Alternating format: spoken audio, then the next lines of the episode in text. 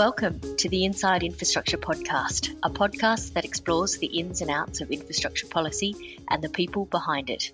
I'm your host, Janice Lee. I'm a partner in PwC Australia's Integrated Infrastructure team. Alongside my co host, Adrian Dwyer, CEO of Infrastructure Partnerships Australia, we're so excited to be bringing you the stories of prominent leaders that are shaping the future of Australian infrastructure, from CEOs of top ASX listed companies to Australia's top brass. Today, we speak with Rebecca Wark, the Chief Executive of Health Infrastructure. Previously Executive Director of Rural and Regional Projects, in this episode she delves into her many years working in country areas to deliver critical health infrastructure, overseeing New South Wales Government's record investment in regional health. Rebecca speaks about the importance of culture in project delivery, the history of health infrastructure, her journey through the public sector, and so much more. We know you'll enjoy this one. So, Rebecca Wark, welcome to Inside Infrastructure. Maybe you could tell us a little bit about who you are and what you do. Thanks, and really pleasure to be here. Thanks to you, Adrian and Janice. Um, I'm the Chief Executive of Health Infrastructure and really proud to lead the second largest infrastructure portfolio uh, in the state, um, behind transport, and the largest health portfolio in the country. Um, I, my role is really a leadership role to uh, engender fantastic culture in our space so that we deliver great projects with high engagement and future focused health outcomes for the people of New South Wales. So, could you tell us what health infrastructure does? What's it responsible for? So, we're a part of New South Wales Health and we're responsible formally for any project which is over $10 million.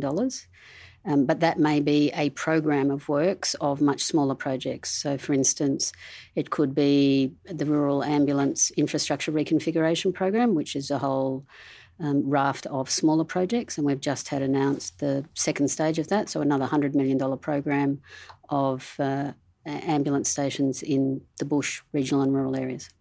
So, you're responsible for the building and the then the maintenance of the of the estate is that right so originally, and I think our reputation has been around being builders, a delivery, the deliverers of infrastructure. We're now much more than that. We've now been tasked with um, a, a, piece of work on asset. Um, you know, looking at the entire life cycle of assets, so working with local health districts to look at their, you know, the whole of life of, of assets. And so we have a, a role in that to comply with the new uh, Treasury policy around asset management procedures. Uh, and we also now have a much stronger role in the precinct space. So we're we're not just builders anymore. So you, said earlier the um, the largest infrastructure deliverer behind transport. Could you just give us a, a what is the scale? How many hospitals are we talking about? How many people in beds? What's the so we have about 100 current projects at the moment. Uh, so that's things with people building them now? Or? They're not all in construction. Right. So we go from pre planning and planning all the way through delivery, commissioning, uh, and then into operations. So I think we have 40 odd projects in construction. Our pipeline is now almost $20 billion. This term of government, we are delivering $10.7 billion of works. Um, so they're not all hospitals per se. Some of them are um, health ones, which are smaller community health type projects. Some of them are multi purpose uh, facilities in very small regional or remote communities where they might be a combination of some acute services, a couple of hospital beds, and some aged care beds. Health infrastructure is um, just known for being a very sophisticated delivery agency. How do you keep your head across that many types of projects? Um, and how do you manage risk across them? Because from what I've seen, some of those hospital builds are the most complex pro- projects around, just in terms of you know stakeholders and expectations and the actual builds themselves. I think the answer to all of that is through having a great team and promoting really um, a, you know, a very strong culture. So I mean, my personal vision is around, you know, if you have a great culture, you get good engagement. If you have good engagement, you'll have great outcomes. So that means working with your stakeholders, being respectful, um, a lot of consultation. Um, we have uh, the way our structure is set up, we have a number of regions. Um, so we have um, effectively Sydney Western, Sydney Central and Northern, and then rural and regional. And each of um, my team that look after after those spaces is now looking after a business which is, uh, in its own right, bigger than health infrastructure was five years ago. And so each of those executive directors is looking after six or seven billion dollars worth of work.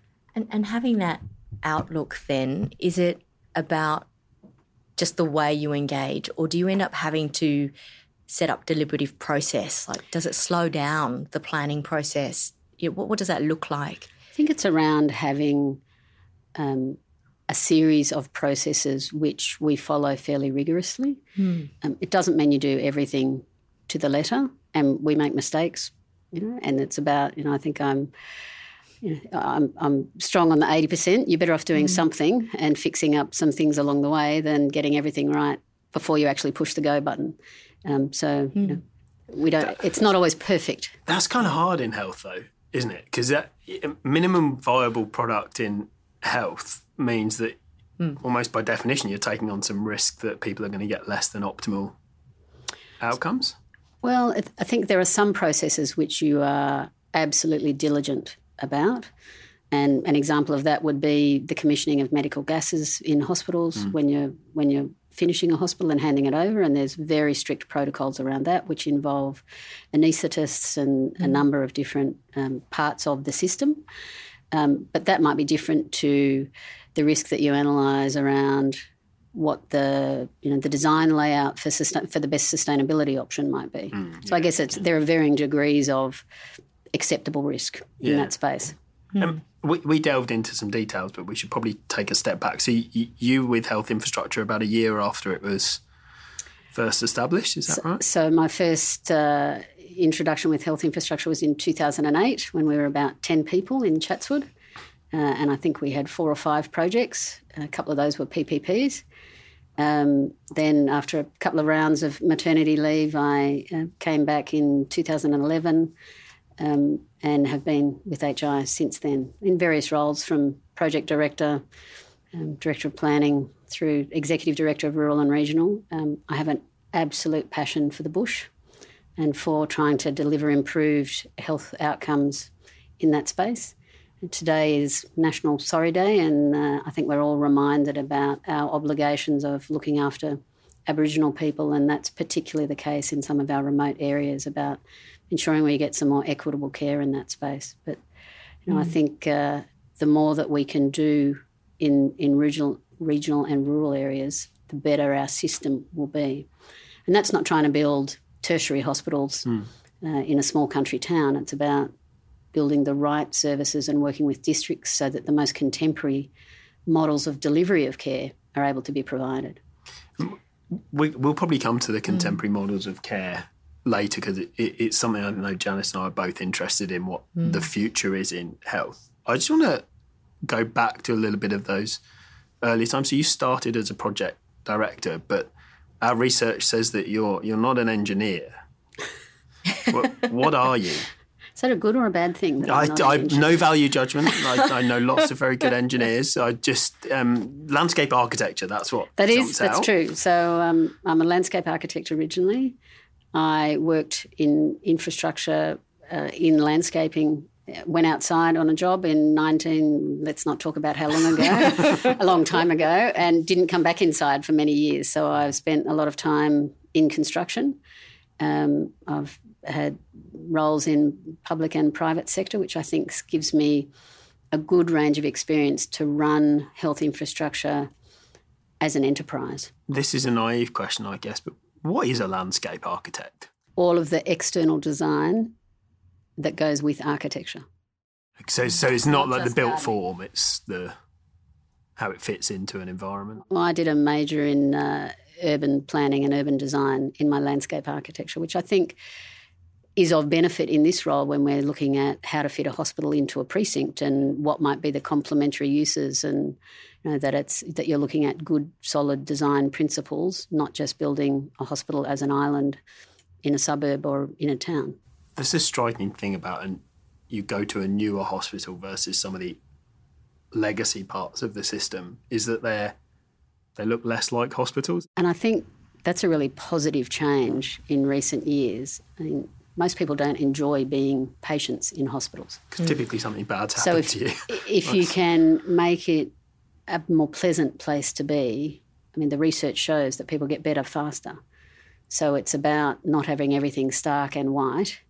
Um, we now have an arts in health program, which isn't just about putting mm. paintings on the wall. It's mm. about involving people in what those spaces are like in different programs.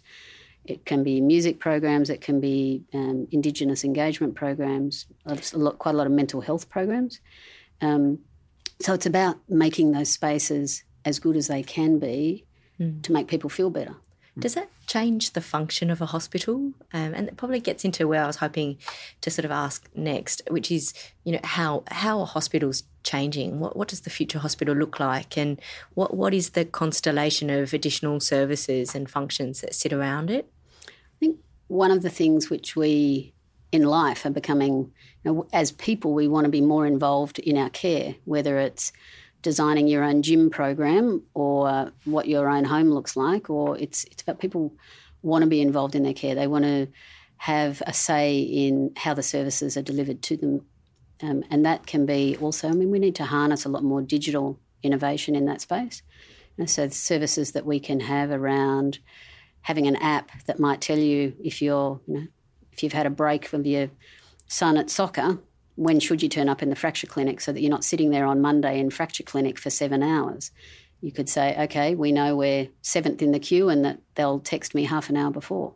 Mm. Um, so I think it's it's really simple things like that that can make everyone's life or make their their healthcare experience a better experience. And so there's some of the innovations that we need to harvest.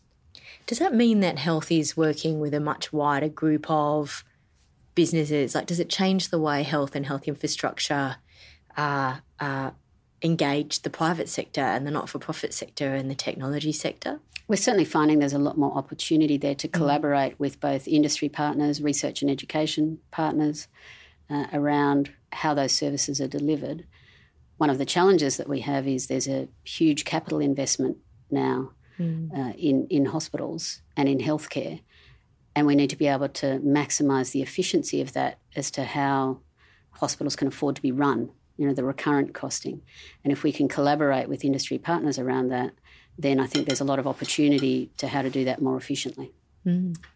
Can I ask about um, COVID 19, the pandemic, to what extent that's accelerated that pathway? It certainly has accelerated things like telehealth, where uh, a number of clinicians were previously less inclined to to move forward in that space of telehealth. Mm. Uh, and now we all know that Zoom is just a way of life for many mm. of us. Um, so it's accelerated that through necessity. Um, but there is, you know, there's, and it's also about um, virtual care in many instances, which is, um, you know, one of the pillars of the 20-year health infrastructure strategy that New South Wales Health has, is around how do you provide those services differently, um, and that virtual care where you might have be in hospital as a patient for your surgery, but then your follow up treatments may be able to be done more locally, and some of those may be able to be done um, in your home through virtual connection through, with your clinician. Is it a, so? Is it an acceleration of a trend you knew was happening, or is there a diversion from where you thought the infrastructure need would be? I'd say it's probably more the former. It's an acceleration of that, and, and it's also a a general acceptance of we have to change the way we do things. Has um, it has it changed though? Um, you know, I just remember telehealth always being talked about as a remote service option, and I think what's interesting about COVID was that people in you know the inner cities were using them, and it was based upon what the health need was, you know, um, or the age profile. Like, do, do you feel that it might have changed? the ways in which we would use telehealth? And would that likely stick beyond the pandemic? I think it will stick beyond the pandemic. We're finding that now. I mean, it's mm. there are many. Um, if you look at an appointment with your GP, for many now, you don't have to go and sit in the waiting room and mm. see your GP face to face. You can elect to have a telehealth appointment. Mm. Um, in the COVID space, many of the admitted COVID patients, uh, unless you're seriously unwell, are monitored in their own homes through the you know the virtual hospital. Mm. So they might have um, monitoring in their home. I didn't realise that. So so that like there's equipment delivered to their home that they're hooked up to. Yeah. Yeah, and that's all just you know through your Wi-Fi. Yes, and, and you are still deemed to be a patient yeah. of a particular hospital, um, but you are able to do that in your own home. And it's and it's a it's a far more efficient way of, of treating people, and it uh, you know, puts them in a much more comfortable space. So you're gonna have to map out for me here. So you you deliver and look after a substantial estate of infrastructure in health, and yet a lot of what we're talking about is a low infrastructure intervention. Like it's not necessarily people in a mm. hospital for an extended period of time. You spoke about an, an app that tells you to come to the hospital half an hour before your appointment, which reduces the size of the need for the waiting room and all these other things. So we've built this huge 30, 50 year infrastructure for a potential future that has much lower demand for infrastructure. Is that right? Or? So the challenge for us then is not just building bigger hospitals, but building smarter hospitals. So the investment of the infrastructure may still be the same, uh, and look, there are different design developments around what is the best design of an inpatient unit, for instance. Should the mm. beds be side by side or should they be toe to toe? What what does that mean a nurse's station might look like? So when we look at sustainability, it's not just around environmental sustainability, it could be around workforce sustainability where, you know, if you design something in a particular way, does that mean you need more nurses or fewer nurses? Does it mean you need more cleaners or can you do things in a smarter way so that you know, you need you know fewer actual people to do things. It's not about certainly it's not about costing jobs, but it's mm. about is there a better way to do things so you're maximising the efficiency and the services which you're providing. So, how much of when you build a hospital is it a, just a flexible space that will be used for different things over time versus that more specifically designed for a purpose? There are a set of um, guidelines called the Australasian Health Facility Guidelines, which give us, you know, for instance, what a standard operating theatre might look mm. like, or what an inpatient unit might look like, or what you know, a dirty utility room might look like. But they, you know, we are testing the boundaries a lot more on those about mm. saying what does contemporary care look like. Mm. Um, if you take you know, an increase in ambulatory services, so where people go to outpatient clinics for things. You know, do you do you need, you know, is there a maximising of shared spaces? How big do your waiting rooms need to be? So there's, you know, there are some developments in that space consistently around improving that, which really depend on how the model of care is going to be delivered. Mm. I would love to start talking about your journey to chief executive. So um, you mentioned um, that you'd been the executive director on the regional um, hospitals side of HI.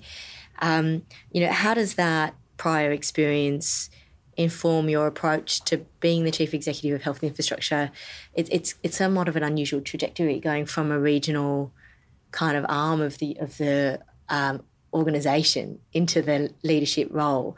Um, so does it give you a different perspective about leadership there? I think for me the most important thing about leadership is the people. Hmm. and that doesn't mean make any difference about whether it's a rural or regional portfolio or a metro portfolio. It's about looking after people's well-being. It's about focusing on how we provide the best workplace to enable the you know the strongest results from people.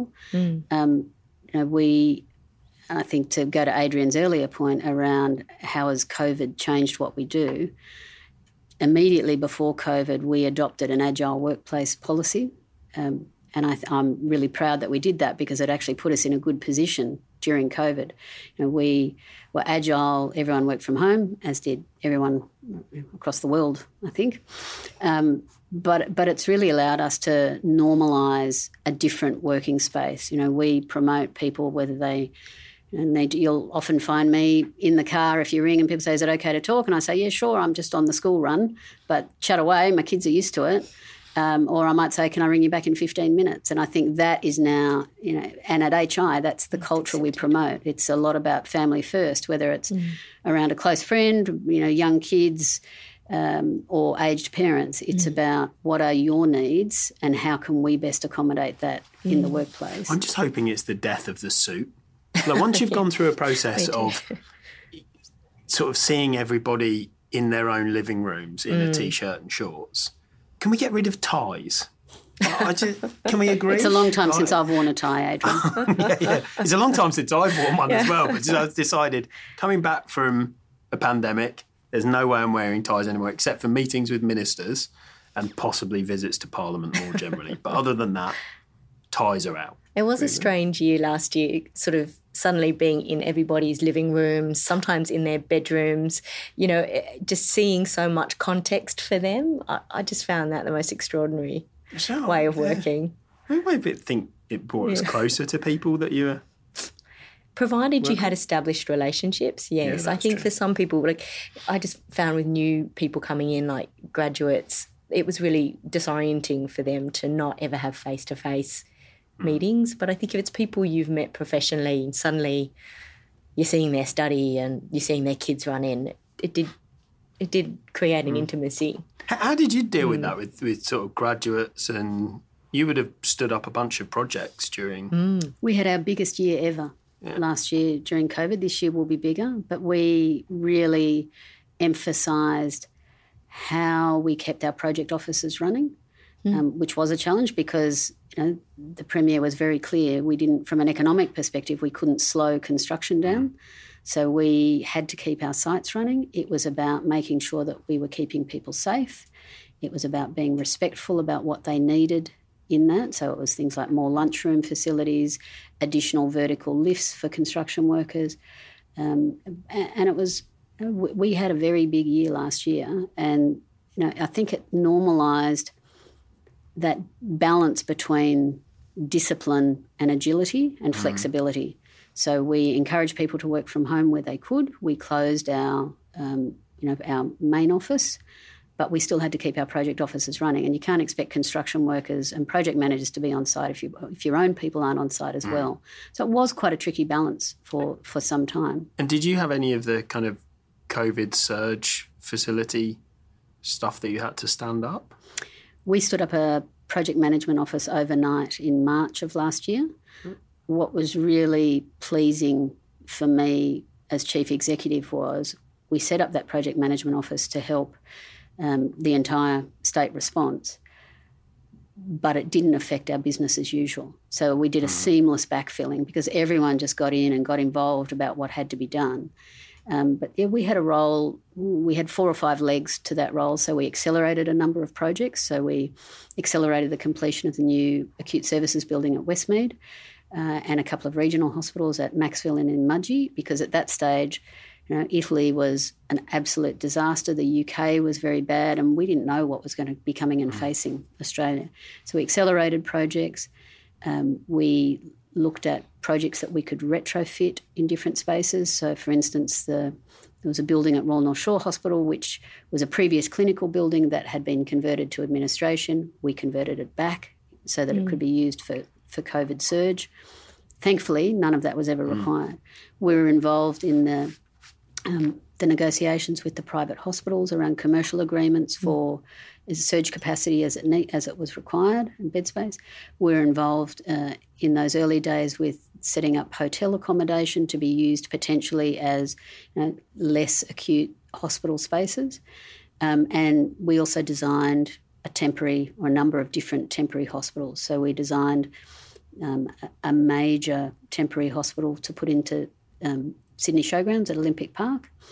Uh, and we based that on the Nightingale Hospital in the UK, which which we you know we consulted, spent a few Sunday evenings I think talking with with colleagues in the UK about lessons learned, what works, what doesn't work, um, and thankfully we've not needed any of that. But that's part of pandemic planning, you mm. hope you're never going to need it. Mm. mm. Uh, and we designed a similar sort of facility in a regional areas and then a number of uh, bolt-on additional facilities for, for hospitals, you know, an extra 20 bed type facility. Uh, and again, thankfully, we haven't needed them. But we've also, there are some ongoing design changes which we've made around air conditioning and different different design of spaces so that should you need to have a particular COVID pod in a hospital, you can have that without isolating then the whole of your intensive care unit. So there are there are even though we didn't know, need those facilities, thankfully, in the end, there are things where we're building a more pandemic resilient health system Absolutely. now. Yep. And are they are they big things or are they optimizations on the edges? Like what did you learn from it that you didn't expect? I guess is my question. I think it's around segregation of spaces, mm. right? Um, so that you can continue to operate you know, a business as usual hospital, but still have COVID patients in those spaces. And there are, you know, in mechanical ventilation, and we've been working with the teams around hotel quarantine. What should so we are advisors in that space around how should you know what separation of air should there be, and so I think we've you know we've got a role. We've we've had a fairly broad role in a number of different spaces during mm-hmm. COVID, and I think it's really helped us in a response, and and I think our agility in that space has helped. Um, now, the next question I'm going to ask might go to Janice as well, because I know she was involved with the 20 year health strategy that um, you played a big part in that was released six or so months ago. One of the other inputs into the future of healthcare is an aging population with more chronic illnesses and alike. How does how does that sort of changing demographic change your and I guess just general population growth? How does that change the way you think about the future of health? So, our corporate strategy for health infrastructure was released a few months ago. That's underpinned by the 20 year strategy, which you're referring to. Uh, and it's, you know, that's follows some key trends. It requires new ways of thinking and planning, the delivery of health services and facilities, you know, and that the number of pillars that we have in our corporate strategy is around services, efficient delivery of those services, who we partner with, what our people and culture are around. And then in each of those, we have priorities around how we maximise the best efficiencies in that space. And your answer, Janice? more questions, really. Oh, I, I, I think it's really interesting. And, you know, we're living through such a period of innovation in health. Um, and that, that strategy was a first insight into where New South Wales Health will take this. Um, and I, am keen to hear your thoughts about, um, like, you know, how does digital health and all of the sort of telehealth models and the different like service models we've talked about, you know, what what does that mean for the hospital itself? What does the hospital look like 20 years from now? Is it much the same as it is today, or is it you know doing more, doing less than it is today? I think for us, the challenge, and I think we touched on it a bit earlier, is there's so much capital investment now, mm. and the pace with which we're running at means there isn't a lot of time to stop and breathe and think about that innovation. So it's how do we best collaborate with our partners mm. to harness that now so that digital innovation, for instance, it might be a statewide service or it might be something which we just run in one facility.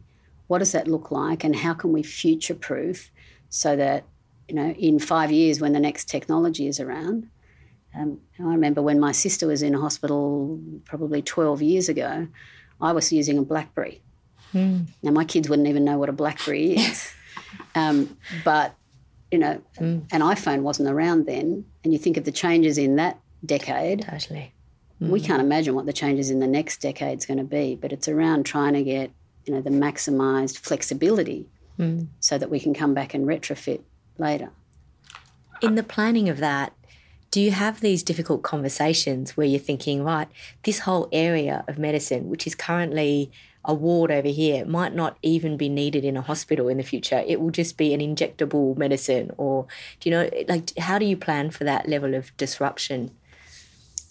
it's around again flexibility and agility i think so you know mm. there are advances in medical research it's around people wanting personalized care it's about social shifts and you know, different demographics in different areas you know and and that technical and digital innovation you can only plan for it by providing in the built form flexibility of spaces mm. So, you know, you might have, uh, we have standard floor to, floor to ceiling heights, which gives you a certain amount of space in your ceiling space to come back and do other services later. We have, um, you know, as a, might seem a minor example, but we design hospital car parks on a certain grid pattern with a certain slab to slab level so that later, should it be required, they can be retrofitted into hospital spaces. Mm-hmm. Um, so it's providing that sort of agility and flexibility. It's also looking at in a campus and a precinct what other things could go into those spaces that over time you know, are different different to being a hospital per se, but provide a different service model within a precinct for, for all of the people in the communities that use those precincts. So I wanted to talk about that change in mm. framing of a hospital towards kind of health precincts that's happened over the last few years, few in New South Wales, and I'm sure there's others around the country and around the world as well. But could you maybe tell us about that idea of going it from being a, a hospital to more of a campus type mm. approach? Well, the Premier has a very big focus at the moment on, on the Westmead, or a couple of precincts, but Westmead is one that we are very involved in. And that's around, uh, at Westmead, there's an adult hospital, there's kids' hospital, there are a number of medical research institutes, there's you know, um, mm. some space at Cumberland now, which has uh, you know, an innovation hub around that for startup businesses. There's an innovation centre in collaboration with Sydney University. And we're looking at what are the other partners that could be in, involved in that space. And that's working with people like Amy Brown at Investment New South Wales. Who should we be attracting in the market globally? How do we best market New South Wales for economic uplift? You know, and, and what does that look like in that space? And I think it's about large and small. It's about different uses of spaces. It's around collaboration in a number of different areas to actually harness that innovative thinking. So, how do you change the, the culture of, say, your organisation to go from thinking about building a widget to thinking about a a space where other people build some widgets? It's about the people that you have involved. So it's about having the right subject matter experts injected at the right time. So we now have you know, different commercial expertise to look at investment attraction. We have different um, precinct type designers that are you know more experienced in any landscape space. architects. only one that I know okay. is it is that approach working? So are you seeing different types of businesses or different types of talent coming to Australia as, as a result of that model? Yes, we are, and I think you know, it's fair to say that I'm not currently expert in that space because it's previously been run by others within health, but we have a much stronger role in that, and it's mm. about um, sort of interweaving the infrastructure with the other opportunities in that space. And so we've been, by the Secretary, we've been asked to have a much stronger role in that commercial space. So we're bolstering the people. So to answer your question, Adrian, how do you do it? You do it by having the right people on your team. Mm. And you do it by collaborating with other people across government. Uh, in other agencies to make sure that you are working together to get those best outcomes. Uh, and then you do it by collaborating with industry. Mm. I was looking at health, and, and actually, it, it is a bit of a standout because it has a lot of very senior women in the cluster. Um, and, um, and it leads me to a twofold question, which is, you know, are women doing well in health? And, and does that change the culture? Would be my first question. But the second question I wanted to ask was I know that you've done quite a lot in the space of mentoring, and uh, I'd love to hear some of your thoughts about how health is bringing up that next generation of women as well. Well, there are, you know, the facts speak for themselves. There are quite a lot of strong women within health, with people like the Secretary Elizabeth Koff, mm. Dr. Kerry Chant, Susan Pearce, who's been very involved in in the COVID response uh, and the vaccination re- response. But in health infrastructure, you know, mm. we are really trying hard around diversity. That's not just around diversity of women; mm. it's around diversity in age, in cultural backgrounds. But I think it is important to know. Yes, I'm a woman who's a chief executive. Every person that's appointed in our business needs to be appointed based on merit. Mm. You know, they don't get a job because they're a woman, they get an opportunity. And if they are the best person for that job, then they will get the job. And I think for me, that's an equally as important message as saying we have a lot of women that work in our business. You know, mm. We have a lot of young people that work in our business. We've got a number of older people. We've got a number of you know people from different cultural backgrounds. We've got some people who are refugees. You know, we've you know got Aboriginal people. It's about diversity and providing opportunity, providing a safe workplace which promotes you know, well-being, which includes cultural well-being and diversity. Mm. And what sort of advice do you give so young people or people from minority backgrounds you know people with different gender orientation? Like what what how do you what what, what advice do you give them as they navigate their careers? Be brave and bold. Have a go. Um, be ambitious uh, it, you know, being successful at anything involves hard work um, and surround yourself with people whose advice you trust uh, and I think you know, with those sorts of things, you can really achieve a lot. Um, and it's about treating people the right way as well. So it's a lot about respect, collaboration, openness, empowering people to get things done. And I think we talked about it a little bit earlier. You don't have to get everything right all the time. Have a go. Um, and, you know, working with people, you've got your back. Um, you know, I will support anyone who makes a mistake if they've tried hard and most people are come from the right base. You know, everyone's well intentioned. People don't you know, intentionally make mistakes. So if, if you're providing a safe environment, and as chief executive, if I'm in a position where I'm saying that's okay, you know, I've got your back. I'm going to jump back briefly to um, the. You spoke about flexibility in the way that you deliver buildings, or you mentioned car parks. Um, a lot of the a lot of the projects health infrastructures or sorry not a lot some of the projects health infrastructures delivered over the last few years have been more on a concession based model ppps with a, a sort of long-term fixed operating component to them including and excluding clinical services there is a perception that those things are perhaps less flexible um, is that a fair perception? If you take the most recent example of Northern Beaches Hospital, I don't think it's fair. I think the way it's it's working, by all accounts, is you know very efficient and advantageous to everybody. I think the use of PPPs is often driven by the government of the day. Hmm. Um, and I think what we are focusing on now is not PPP in the truest sense, but more around commercial partnerships? What are the other opportunities that you can put into a space? Who can you collaborate with? What does that mean? You know, for a precinct, whether it's collaborating with a university, which then attracts other investment, you know, to give you a, a, whole, because you've got research partners that then gives you a pipeline, which may then give you a leg up into manufacturing, whether it's vaccine manufacturing or different, you know, gene therapies. And there are all sorts of different opportunities in that space. Do you think we'll see cycles over time where you see traditional PPPs re-emerge? If I can never say never, Adrian. Mm-hmm. Yeah, okay. But it's but uh, the cycle has been sort of there was a, a throng of private capital driven projects towards more traditional procurement now. I think so. And mm-hmm. look, if you look at capital at the moment, money's cheap. And I know that mm-hmm. um, when I was at the infrastructure Sydney Morning Herald Infrastructure Summit, which the Premier spoke on, it's exactly what she said. Money's cheap at the moment. Mm. So you know, it depends what stacks at any particular time as to whether it's an advantageous decision, whether it's feasible or not.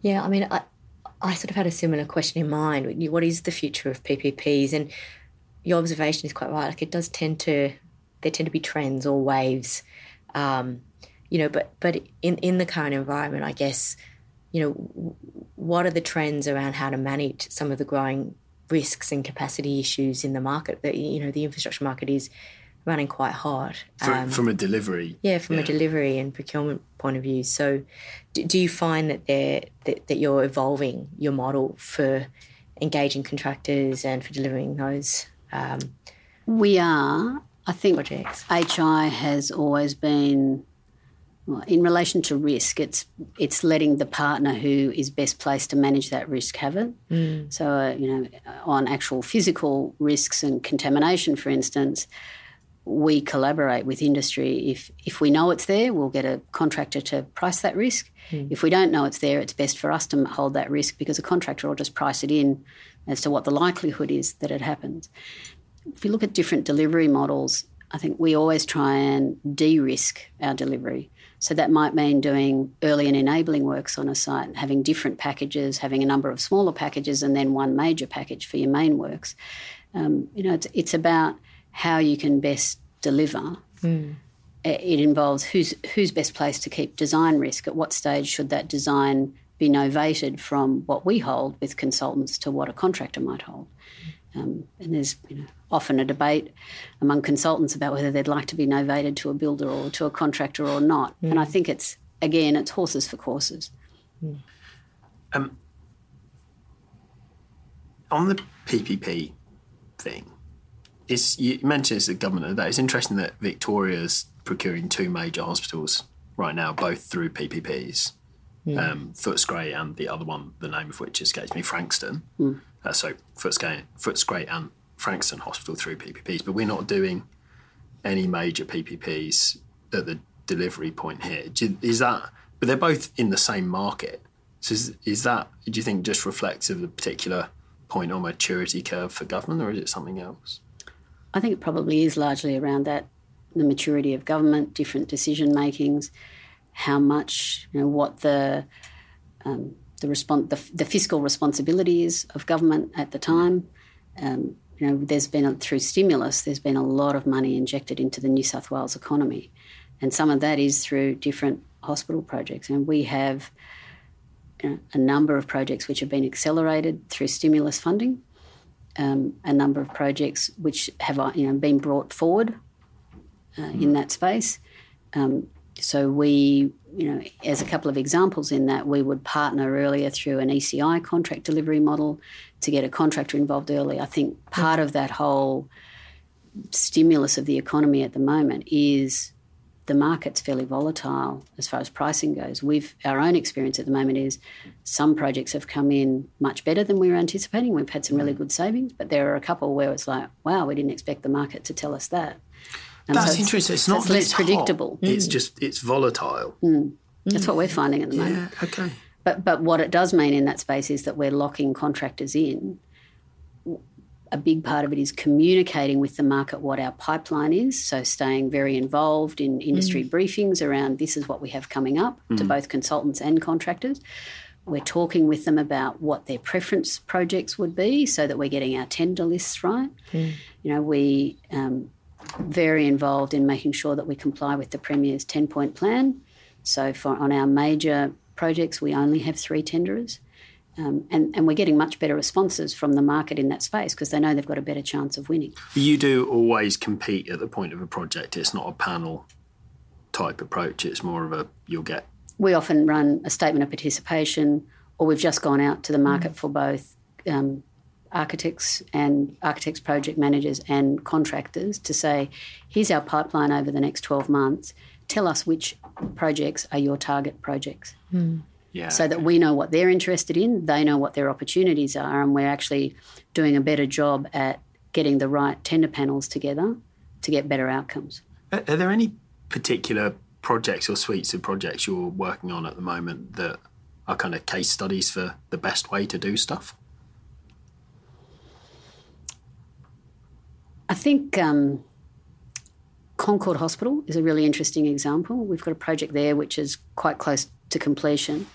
We were pretty brave in December 2018 in um, asking the market to price a five day working week. Mm. Um, and we've done that. Where there's some research that we're doing jointly with um, Roberts and Co, who are the contractors in that space, which University of New South Wales are doing, which just shows the massive improvement in productivity and well-being um, feedback from families of workers about how much better it is for them. But interestingly, it hasn't affected program quality or productivity in that space. So I mean that's that's an example of how do we do things differently um, to do it. And you know, I'd, I'd absolutely do it again.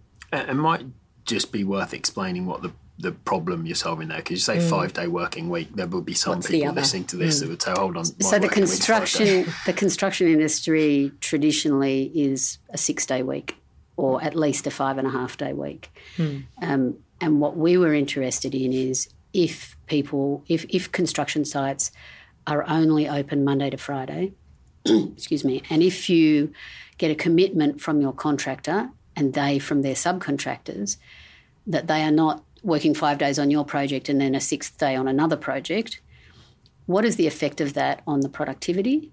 Mm. And what is the effect of that on the well-being of the workers and their families? And what we're finding is it's a great response, uh, and it's it's really worked. It's um, worked well. We spoke about gender diversity earlier. Um, I imagine that a five-day working week is a more family-friendly absolutely approach for mothers and fathers alike. Are you seeing? Is that extending into benefits for the kind of workforce composition or culture and that kind of? We're finding that the culture of it promote. You know, we've had feedback that a worker didn't get to a single sports game of their child before this, and they've managed to go to every game or a number of games this season. So it's mm. it's things which seem simple to us, but actually you know promote healthy families for if it means you can go and see your primary school age kids play sport and be involved in that.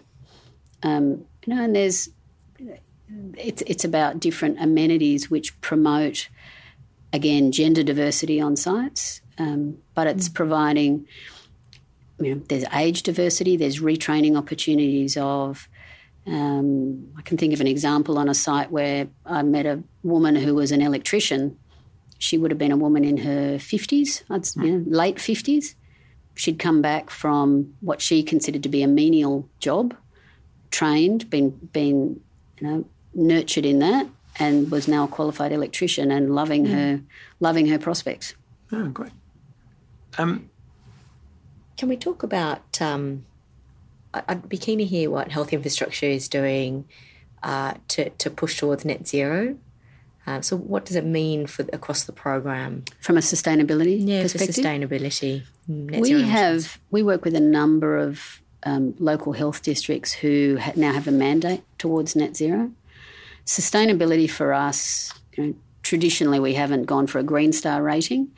It's about what's good building design. It's about orientation. It's about having deep window reveals so that you don't have western sun belting in.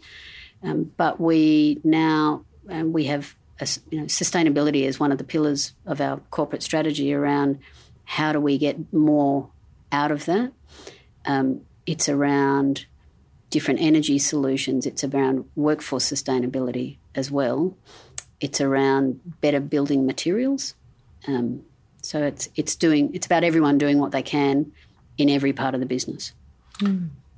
Uh, you mentioned your passion for the bush and the regions earlier on um, on the climate change theme. There is impacts from climate change, probably largely felt in those regional areas around the health campuses you're delivering. Is there anything you're changing the way you're doing your business from a climate change perspective in those regional areas? I think it's it's always around good design principles, and we talked about earlier about having hospitals being a nicer place to be. It's things like openable windows in areas. It's about different indoor and outdoor spaces. It's around, you know, we have um, maternity areas or mental health areas or any different areas that we can, which have courtyard spaces that people can um, both spend time in, but also have their families visit in.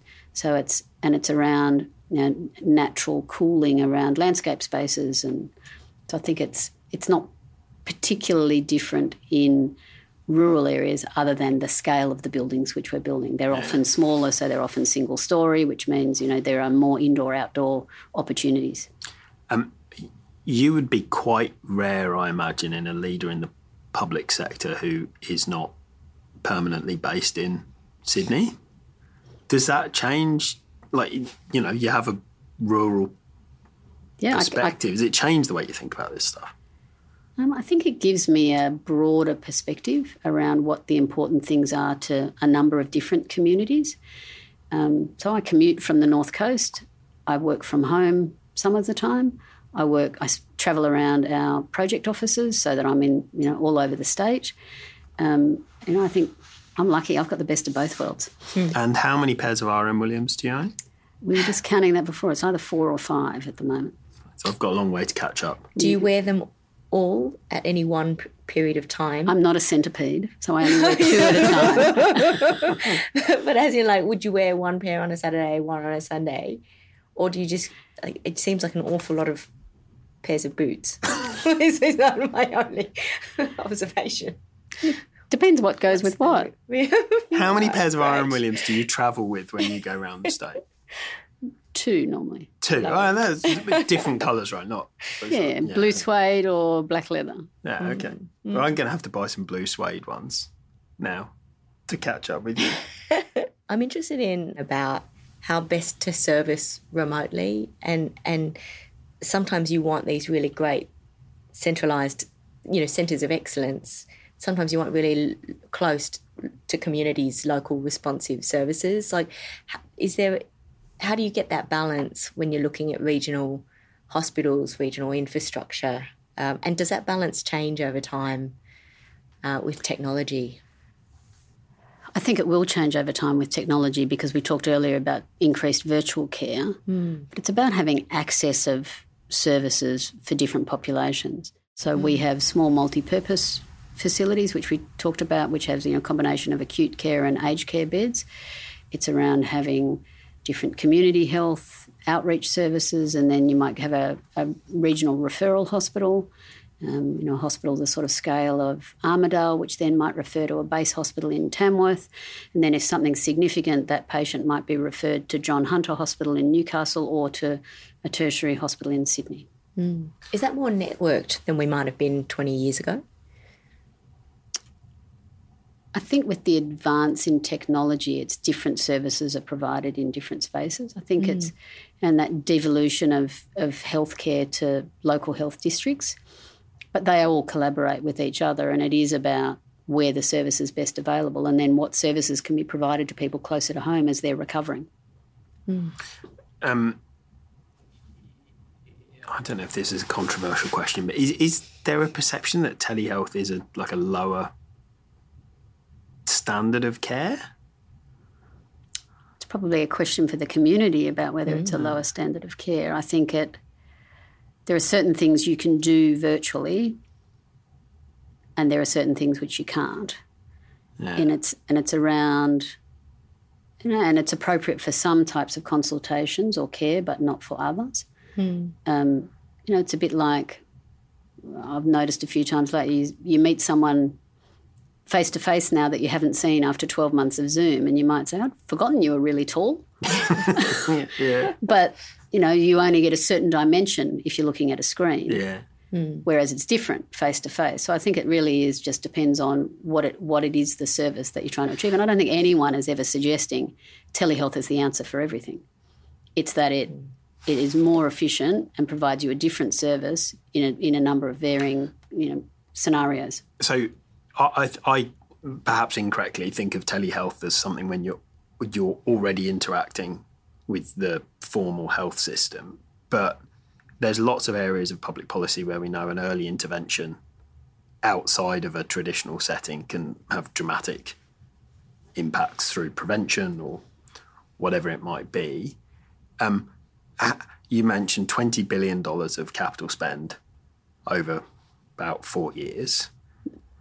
That's the size of our planning, the, pipeline. The planning pipeline. Our, our spend over the four years is 10.7. Okay, so a couple of billion a year.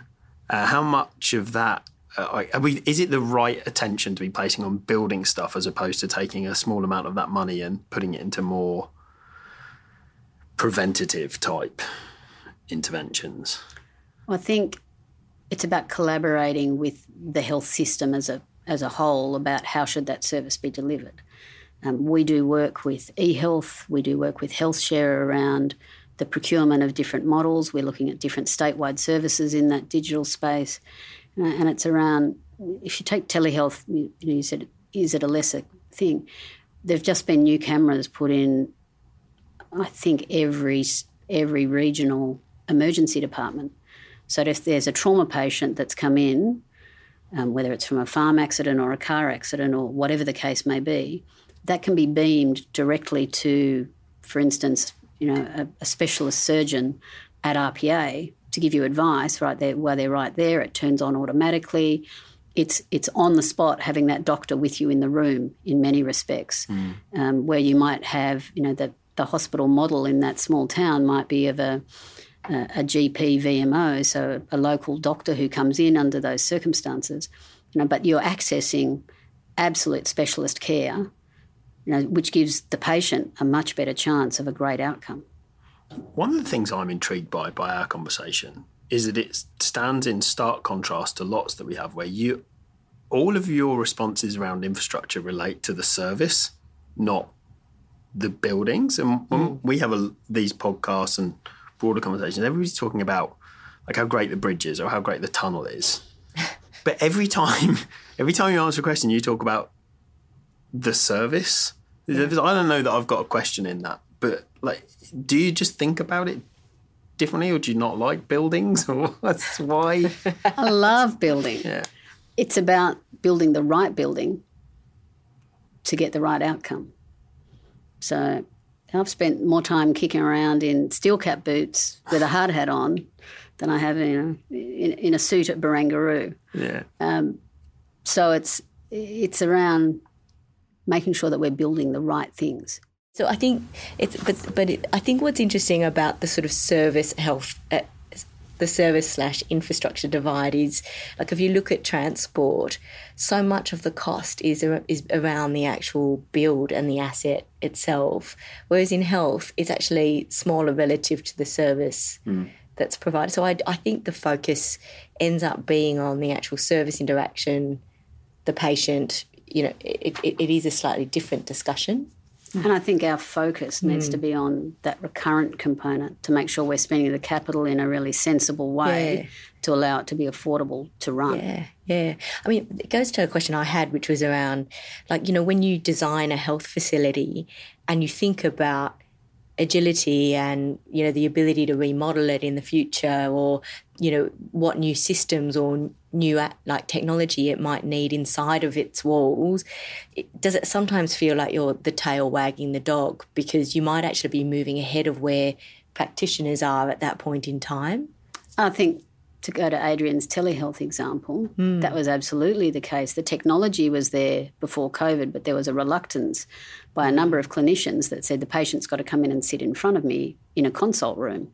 Now that's changed by necessity, mm. and I think we'll see more and more of that. Mm. Is, so is your future rather than being an, a built form infrastructure provider more of a technology provider? I think we'll have a stronger advisory role.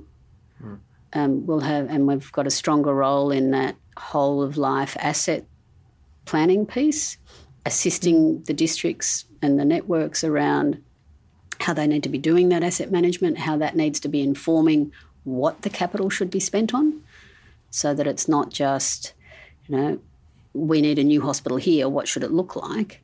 It's what is the life, what is the actual life expectancy of facility XYZ and therefore when do we need to plan to build a new hospital in that location? Hmm. I have my I have my closing question. Go for it. Oh God, is that a tricky one? as a a landscape architect who, as we've come to understand, is um, obsessed with service delivery, but interested in the built form. Uh, what is your favourite sort of infrastructure and why? I was fortunate enough to work for NASA for a couple of years, not as a landscape architect, actually, but on their leadership program. And I worked out that it really doesn't matter what infrastructure you're working on, we're all people. So I was working on a leadership program with a bunch of really wacky rocket scientists. Cool. But, but at the end of the day, and it was fantastic experience. But at the end of the day, they were just people. Right, cancel the whole podcast. I want to talk about NASA. I know. I want to talk about NASA you, as well. You, you worked at NASA. I'm, what, I've what been was your in, role when you were there? I was one of the presenters on their leadership program. Mm. So, so you, so you taught rocket scientists leadership. that was the ambition. yeah, absolutely. It was about. Yeah. It was great. It was a yeah. fantastic program to be involved with. How did you get? How, how did you get that position? What happened? It was an, actually an opportunity which arose when I was doing my masters in project management at UTS, oh, right. and one of the guest lecturers ran the training and development program at NASA. So it was just an opportunity which presented itself that I thought was too good to refuse. So are you saying your favourite sort of infrastructure is rocket launching infrastructure? no, I'm. that was what I was going to say, but I think I'd have to say my favourite type of infrastructure is providing different infrastructure for communities to make better communities. Like I'm passionate about working in health because it's providing great outcomes. It's providing better things for more people. It's about making people's lives better. I mean, it's a great answer, but I mm. wish it was rocket launchers. like that, like we've had lots of tunnels, lots of bridges, but rocket launchers would have nailed that question. Yeah. Um, Can I ask one question? Just to, just about the Olympics work that you did. I I read um, in an article you you really attributed to the 2000 Olympics your discipline and your meticulousness at work. So what what sort of led to that? Like what was that like going through that period of time?